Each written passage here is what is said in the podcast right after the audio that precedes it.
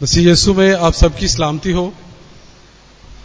सबसे पहले मैं अपनी तरफ़ से और parish committee Sujabad church of Pakistan की तरफ़ से अपने बुज़ुर्ग चौधरी नादर जेम्स, उनके ख़ानदान से इजहार तजियत करता हूँ।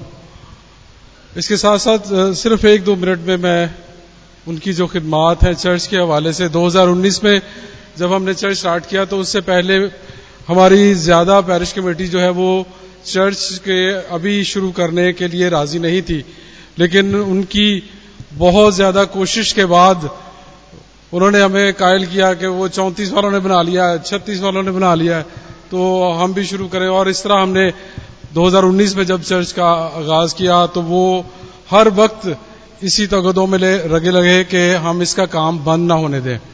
और रोज़ाना शाम को यहाँ पे नदीम भाई होते हैं, चर्च बैरर उनके फ़ोन से मुझे फ़ोन करते कि हाँ जी, आज क्या काम, आज क्यों रुक गया है, आज क्यों हो गया क्या हो गया कहाँ तक पहुँचा है? हर बात, यानी वो बहुत पुश करते रहते थे ताकि काम में कहीं रुकावट ना हो। और बहुत सारी जगह पर उन्होंने खुद को ढाला, बहुत सारी जगह पे खुद को नीचे भी गिराया, लोगों की मानी, अपनी बात से हट गए ताकि चर्च के तामीर में कोई रुकावट ना आए।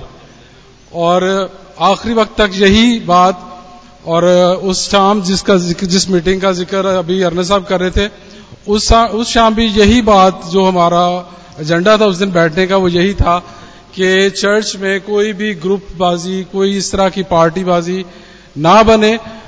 हम चर्च तमीर कर रहे हैं, इसमें कोई रुकावट नहीं आनी चाहिए। इसके लिए जो भी हमें इकदाम करने पड़ेंगे, हम करेंगे।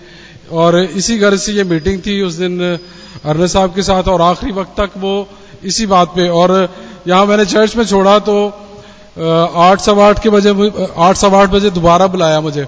और यही कहा कि चर्च में कोई ग्रुप कोई पार्टी नहीं होनी चाहिए, ताकि इसकी तामीर में कोई खलल ना आए।